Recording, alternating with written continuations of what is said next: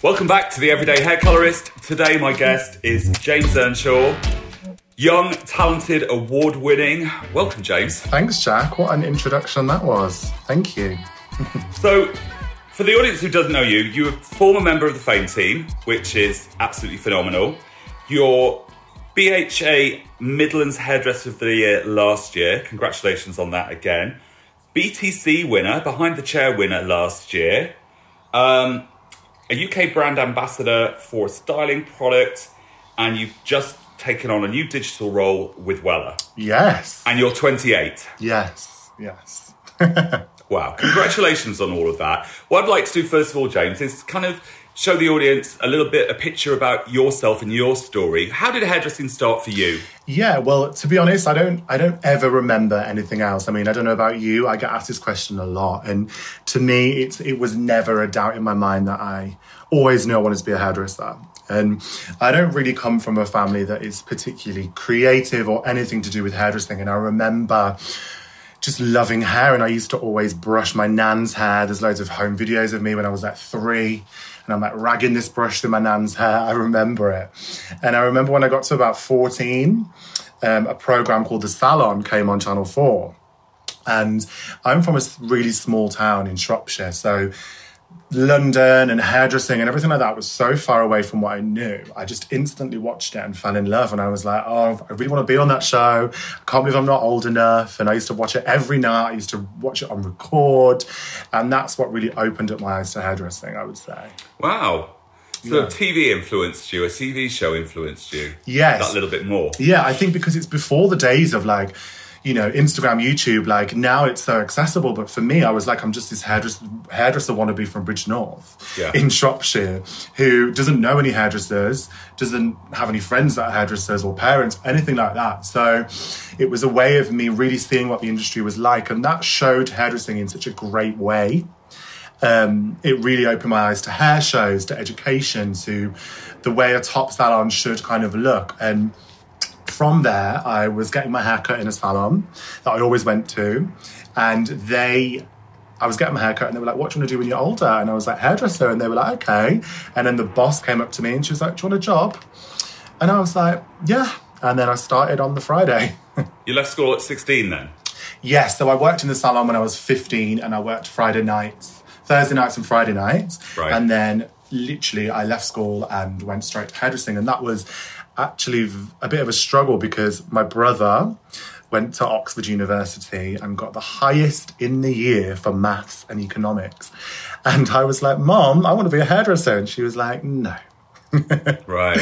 because you know they're from a very academic background and they didn't understand the industry and what amazing opportunities it had um, so uh, they kind of they just wanted what was best for me so in the end they agreed and they said to me i remember they said you can be a hairdresser but if you want to be a hairdresser you need to be the absolute best one that you can be and I think that's good advice for anybody, isn't it? Be Yeah. the best that you can be.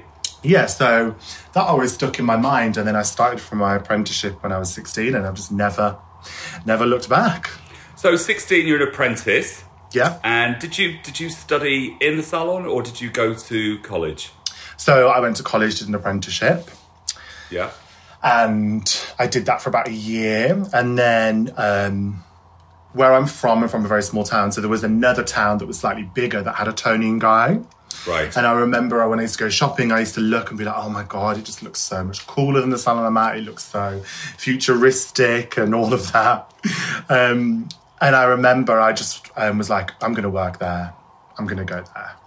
And um, I had a job interview and I, well, I went in, and took my CV, had an interview, and then I got it. And so every morning, my parents were like, if you want to go that far away, you can, but obviously we don't, you don't drive, you're only 16. So I used to get up at six every morning, get on the bus. Took me an hour and a half, and the salon only, it got me there for eight o'clock. And the salon didn't open until nine. So I used to sit outside the salon for an hour before work. And then I used to get, my dad agreed that if I would travel in the morning, he would come and pick me up. So my dad picked me up every night. But I had a three hour journey to do it. driven, absolutely driven at 16, wanting wanting to do that. That's that's phenomenal. A lot of people wouldn't do that. Yeah. Um, I'm starting to get a, be- a better picture of you. So, after Toni and Guy, a Yep. lot of people have been through Toni and Guy. It's a great source of education and talent that come from there. Yeah. What happened next? So I was at Toni and Guy. I worked at the one in Telford, and then I moved to the one in Birmingham because my franchisee split with.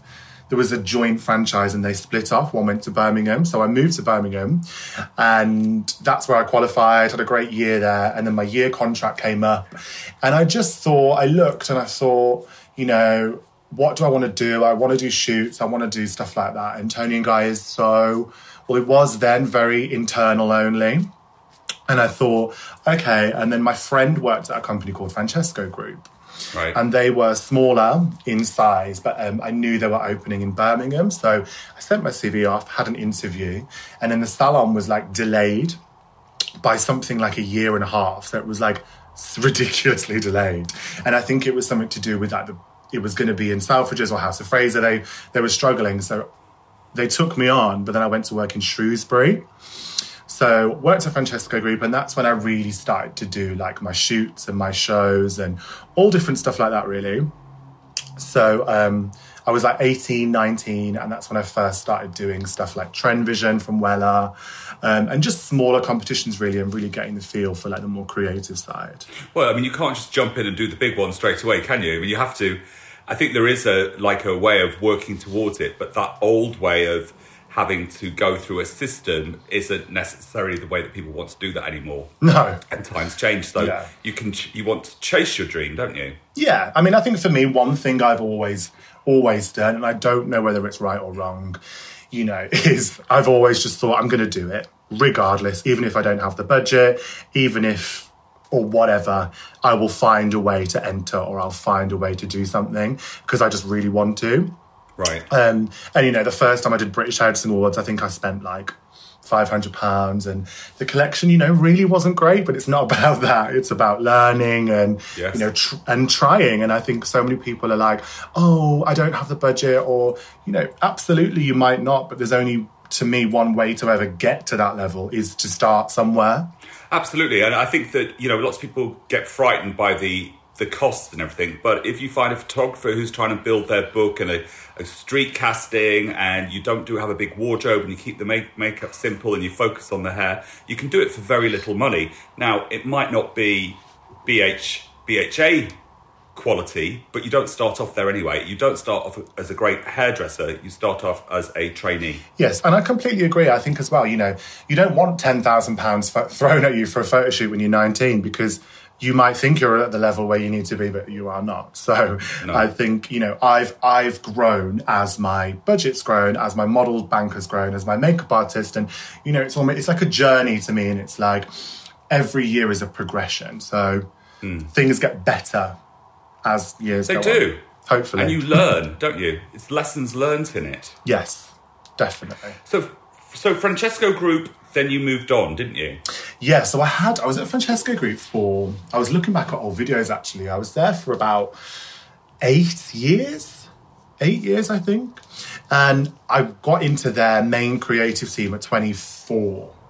So that was amazing because literally everyone else was 10 years older than me. Right. So I was really blessed in that instance. And the reason I got into that is because I literally every Monday on my day off would go to the academy and just be like, I'm here today. And they'd be like, okay. And I'd be like, I'm going to assist, I'm going to do. And I literally did that until until I kind of felt I was ready. And then I met, and then I spot spoke to the directors of hairdressing and I was like, I want to be on the art team. And I'm sure that's something they heard a lot. And they were like, well, if you want to do that, you need to be known more. You need to be known. And I went, okay.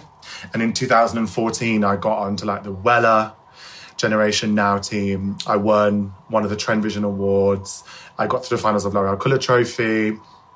And I did a couple of other things. And I literally then went and I went, okay, I've done it. So they kind of had no choice to let me onto the team. And I, so I literally like, yeah, and it was great. I worked with Michelle Thompson. We did some amazing stuff, amazing shoots. Um, and then I kind of got to the point where um, I was I was doing well, but you know they were a very educational focused company, and I was I was 25 and I was kind of teaching you know people basic hairdressing, and there's there's absolutely nothing wrong with that. But I sat here and I thought this isn't what I want to do right now at this age. And if I want to progress and do stuff. And then I made it onto the fame team, and that really opened my eyes to what the world of hairdressing really was. Yes. So I did that. And then after I left the fame team, I was like, Do you know what? I'm not, if I don't move on now, I'm going to look back in three years and still be doing the same thing. And I don't want that. So I made the decision to move.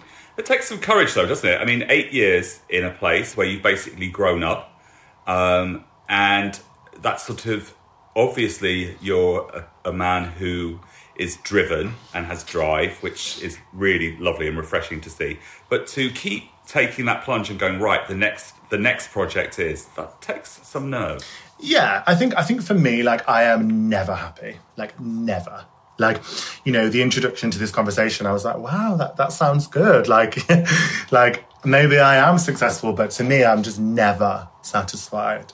And again, I don't know if that's a positive or a negative, but you know, I don't ever want to stand still. So My assistant says to me, he's like, "Oh, you you've done this," and he's like, "That might make you smile for an hour, and then you'll want something else." Then I think that you know that it's not that you're not happy with what you've got; it's just like you're not fully satisfied with who you are. yeah, absolutely. In the sense, in, in the sense of you want your career, Yeah. you know, not you as a person, obviously. I think I think hairdressing though, like, and I think it's true what people say. If you think I'm happy, I'm done.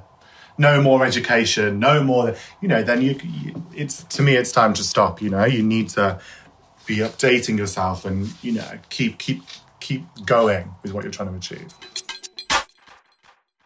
So, what was the Fame team like for you? You said it opened your eyes to everything that is hairdressing that you loved. Who were who were your mentors that year?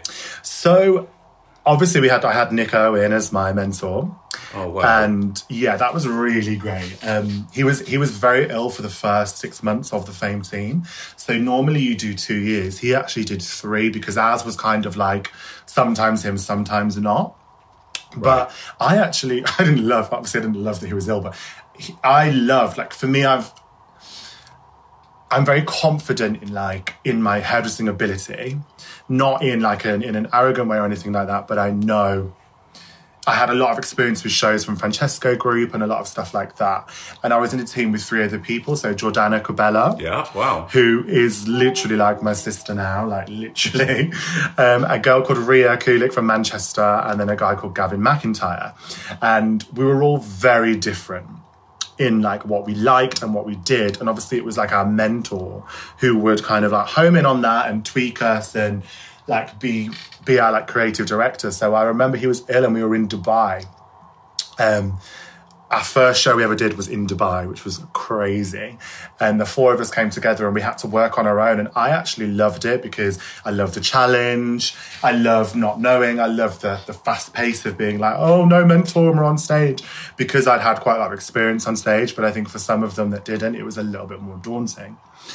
But it brought us together really close as a team. So throughout the year, we had so many amazing. We had Cos and Effie from Toni and Guy. Gary and Michael, um, Hooker and Young. Amazing. We went to the house and did a shoot at the house, which was great. Um, we went to Australia. And, and I absolutely love Australian hairdressing. Like, it's just, they make girls look hot, which is what I like. Yeah, there, there's that very commercial aspect to it, isn't it? That is, but it's. I know, I know what you're talking Yeah, about. you can just tell a sexy Australian girl and hair. Yeah, Um, so we went to Australia and um, I, we did a. We actually stayed for a month, but we were working for two weeks, and that was incredible. And I used my connections with Wella in the UK to kind of collab with Wella in Australia, and we used their Sydney Academy, and um, that was amazing. So we did shows there, and what else did we do? Obviously, we did Sal International, and that was our last show, and that was definitely our strongest right. definitely our strongest. Nick had a very strong fashion element. Um, and so that was really great. So obviously did all those shows with him. And then I used to assist him. To be fair, like with the fame team, you're meant to do stuff as a four. And we absolutely did. But the because obviously fashion, you know, if you're shooting in Rankin Studio, he's not going to want four people loitering around. Right. So we went and did our odd little thing with him and all took our own little experiences as well. So to me, it was really special that we did the Fame team as a four, but these other little fashion projects that you would never experience. Mm. What a what a great mentor though. What, a, what such a great talent that man. Yeah, Amazing. so nice. We still speak all the time, like still speak, and he's really lovely, and his wife Stacey, and yeah, I really, I really got on with Nick, and it was so nice because he was as passionate as I was, Mm. and I knew I was extra passionate because we were in Australia, and everyone went home, and then me and the two girls stayed because we just thought we may as well stay in Sydney, and I spent their boyfriends came and they like went after the mountains, the Blue Mountains, and all this stuff. And I literally was like in Sydney looking at salons and watching people do hair. And I went into my favourite salon in Sydney and was just walking, shown around there. And I was like, wow, I really am a geek. No, that's nice though. There's passion in it, isn't it? yeah. So after the Fame team, um, what was the next salon group that you did then? so next so originally actually this is a story that i don't think many people know is i was planning to move to london Right. and I was planning to be like a session stylist and all of that. And I, working with Nick, I was assisting him a lot, and I was going to be his assistant. I think I don't know how official that was, but I was practically doing everything. But traveling from Birmingham, so I just thought, you know what? Let me just take a risk and let me just go. And I was going to sign to an agency. Um, and then something didn't feel right. Um, I went from an I went from an industry that was very very friendly to a slightly different feel in the fashion industry, and I just thought, you know what, something doesn't feel right. And I remember I was going to view apartments, and I've never lived in London. You probably know this a lot more than I do. I'd go and try and view something, and I would like phone up, and then I'd be in an Uber there, and they'd phone me like it's gone or I'd arrange a viewing and I'd be on the train and they'd be like, it's gone. I'd be like, I'm on the train, I haven't even had a chance. And I just wasn't even finding anywhere to live. And I was like, this isn't right. And then the owner of Bad Apple had contacted me previously when I was at Francesco Group, but I was in the Fame team. And I was like, now's not the time for me to leave. You know, you don't leave halfway through a Fame team. So he contacted, I actually was planning to leave on the Friday and he contact, contacted me on the Friday before and Right. had a meeting. And I, to be fair, I went in saying, "Oh, I'm planning to move to London um, to be a session stylist. Um, I'm not particularly interested um, because it's just time for me to move to another city." And I think because I went in with that mentality, it kind of just was like, well, you can kind of do what you want then. You can work for us, but you can do a bit of session and you can work with the brands you want. And, you know, we need you. So if you want to have a flexible job role, please go ahead. So I thought, okay, you know, I'm not, I'm not loving this agency that I was going to sign with. And if he's saying I can still do all the stuff I would do in London, but be employed, why not? Yeah, you don't get many offers like that, do you? No, I think it's because he knew. Well, not that I didn't want to go there, but I think because he knew if he would say I'd have to be employed or whatever, I would be like, oh, it's time for me to move. So it Right. was just the right timing. Let's talk about your UK role with Amica Yes. Yes. because talk about that. How did how did that happen? So Anika came to me Amica. when, yeah. Sorry. Do you know what? It's one of those brands. It's like a Kerastase, you know. Kerastase. People call it 50. Yeah. I feel like that's actually the secret to a good product brand. Make it unpronounceable. um, anyway, so Amika, I remember it actually. I remember it really well. They DM'd me on Instagram, and it was about. I was at Bad Apple at the time, so I remember, and I remember it was when our Stafford salon was opening because I was lugging stock boxes in and out at the time, and I was looking at my phone, and they DM'd me, and they- just said, "Hey, we love your work. Can we send you some products?" And I was like, "Yeah," and I get that fairly often or I used to more so before I was signed to a brand. And I said, yeah, whatever. And then they sent me them and they took three weeks to come. So I kind of forgot. Right. And then they, they sent me these products and they sent me one of everything. So it was like, I went to my concierge and reception and there was like four big boxes saying American postage. And I was like, what is this? And then opened it all and it was obviously Amika. And so, to be honest, I just put the products in my cupboard and took the dry shampoo out because that's what I used the most of the time. And then I used it and I was like, oh my God, this is the best dry shampoo I've ever used. So I started to take a few more products out of the cupboard and try a few more of them. And um, then about a month later, they DM'd me, were like, how are you getting on with your products? And I was like, oh my God, they're amazing. And I'd never heard of them because obviously they were in America. Right. And they were like, oh, great. Um, can we have a call about something? And I was like, okay. So then we had a conference call and they just said they were looking for a UK ambassador and they are a styling only focused brand. So that means it's no color, it's no cutting, it's literally styling. And there's not many product ranges out there that are like that. Um, so them trying to find a hairdresser that was just styling only is quite difficult because you know there's some hairdressers that do color and a bit of styling or cuts. There's not really many just styling focused like hairdressers. So they found me and then they said, do Style International for us as a little test. And then if that goes well, we'll go from there. When was that? 2000 and that must have been about August 2018. So I then did Style International 2018 for them. Wow. But I was actually doing little bits for Cloud9 at the time. So um, I was already doing Style International one of the days for them. So I was like, okay, I can do the Monday. And um, I just fell in love with doing it. I just fell in love with the brand. It just felt so like me. And um, I had the best show ever. And I don't know about you, but you know when you've done a show and you know when you've done it good. Like, I knew I did a good job. right. because I didn't I didn't have to I didn't have to do any hair that I wouldn't have naturally done anyway.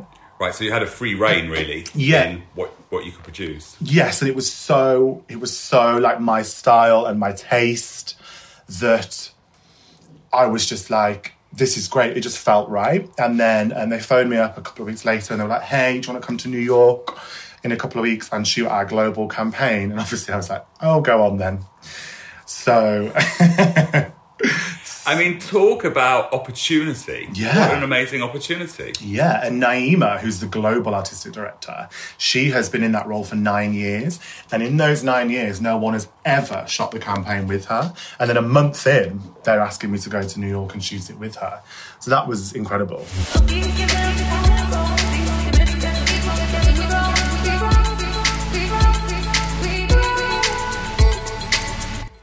Whenever I'm on Instagram and some of your work comes up, I recognize it straight away. You have a you have a look about your work, which I think is uh, really important for something like Instagram. Yeah. It's always very fresh. It has this kind of sexy feel to it. It's slightly tussled looking. Um, what was winning BTC like? Oh my God, that was insane. Insane. Like, bringing back memories of that just literally makes me smile. um, I originally was going over to Behind the Chair to do the main show with Naima. So I was never like intending to go for just the awards originally because I'd seen it before and I'd never entered because I thought I'm from the UK. Um, and I, I'm sure you'll agree because you've worked with BTC that in the UK we sometimes have this this negative approach to other people coming in and doing stuff that aren't British. I sometimes find. So I thought, I thought, oh my god, I'm going to go to America, and they're all going to be like, "Who's this English guy? It's an American awards," and it was the complete opposite. They were so lovely, and Amika is known as one of like the main BTC shows because it's very colourful and very fun, and the show, like you know, you do a show in the UK and it might be like 500 or 1,000 or whatever. Like, there's like literally like 3,000 people. It was crazy. Was huge. So did the show, and then um, obviously I was up for the one shot. I was I was nominated in two categories, and people were coming up to me and being like, "You're so gonna, you're so gonna win," and I was like, "I've always learned to just never presume you're gonna win anything because No. it's just the best way to be." So It's very English though. It's like, no, I'm not going to win. I'm not going to win. Oh, Yeah. it's okay just to. Whereas the Americans are like, yeah, I'm going to win. Yeah. You know, it's just Yeah. a different. It's a different way of living life. Yeah. I just feel like I've once before I was like, I've definitely won this. I've definitely won it. And I didn't, and it literally destroyed me. so I've kind of learned to just be uh, just be mindful with how you feel about something. And then Absolutely. um so then they were like ponytail shot of the year and I was sat at the front the front row actually. Um and they come up and they're like they then announce the top five. So they go, here are your top five. And then the 25 people go down and the five top five come up. And I was in the middle, I was number three. So I was like right in the middle of the screen. And um, then they're like, and the winner is um, J Hairstylist. And they say your Instagram names. They don't say like your name, they say your Instagram name. And I was like, oh my God. Um, just amazing feeling, you know, like just elation, just so great. So I jumped up, you give a speech, and I was thinking, don't swear, don't swear. And what I said was, this is just fucking amazing, isn't it? I love America. I love behind the chair. I love that. Don't swear, don't swear. This is fucking amazing. I mean, talk about validation though, because it. I think that you know Mary's been on this podcast. Obviously, we both know her, you know, so to speak. Yeah. Um, and that award is very broad in the sense of the, the categories, and it speaks to lots of people. But the it is still consumer, isn't it? It's still salon friendly stuff. Yes. So I won Ponytail Shot of the Year. And the reason I entered that one is because I loved how specific it was. It was like, people know me for a ponytail already. And I love a ponytail. So like, that is the one I should enter. Um, so yeah, and I remember what is amazing is your Instagram handle goes up, so it's at J Hairstyles, and it's huge. And um, I remember on my phone, I think I only had like 14k at the time, and I remember that was what I had, and then I literally won the award, took my shot because you take a physical shot when you win the one shot, and you can choose water or vodka. Obviously, I chose vodka. Obviously. When I was like, is that even a decision? Went backstage to do like my press, looked at my phone, and I was at like 17.5k in like Yeah. 30 seconds. Yeah, the power Yeah. the power of that brand is phenomenal. When you get when you get on that main page or you win an award with it, your followers, the spike in it just goes boom, doesn't it? I mean, Yes, and that is, Phenomenal. and I think as well, getting that amount of followers that are solely hairdressers and are interested in that kind of work is priceless. yes, yeah, absolutely, because they're actually engaged with you, Yes. aren't they? They're engaged with you, which is so important when we talk about Instagram, anyway. Yes. I mean, that's that's amazing, and and then it's sort of this phenomenal career. It just it's like boom, going up like that with all these amazing opportunities that come along, and you've just taken on a new role, haven't you? Yes. Yes. You've just taken on another new role. I mean, it's like I had no roles. I had nothing at t- 28. I had, um, I had, I had, I danced on nightclub tables, but that's about all I did. I'm sure that's not changed now, though, has it? well, you know, you know, James. Tell the audience about your new role because it is pretty phenomenal, and I'd like to wish you a huge congratulations on that. Oh, thank you. Um, yeah, so it's crazy, really. And Wella, like, has always, always genuinely been my my favorite color brand, and people who know my career from like back in the day. Like I started doing stuff with Wella in like 2012 was my first competition, and that was Trend Vision. Um, I was in their Generation Now artistic team with um, when Francesco Group was Wella.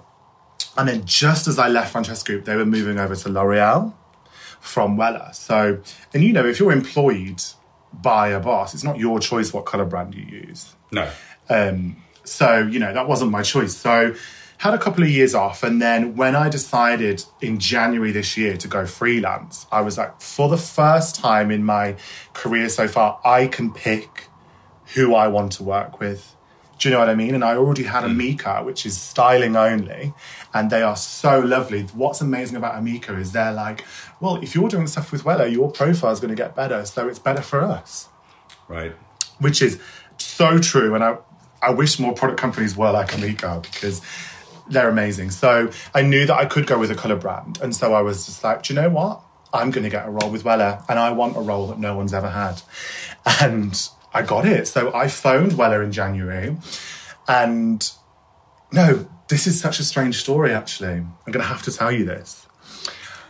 So, this is going to sound a little bit crazy, okay? But I always knew I wanted to kind of be with Wella in that kind of role. And they, I had like a dream about it happening. And I'm not going to go too much into that because I will sound crazy, but I had a little dream that it was happening or whatever.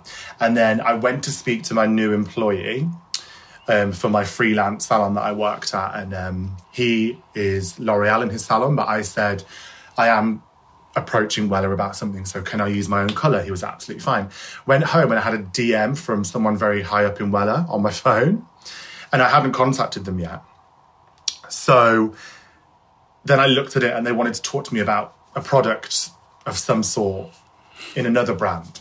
So I got on the phone and I was like, this is really weird. I need to talk to you anyway. And she was like, oh, what about? And I was like, I'm going freelance. I'm leaving the company I work for in like a week. And now I can be, now I can be with you.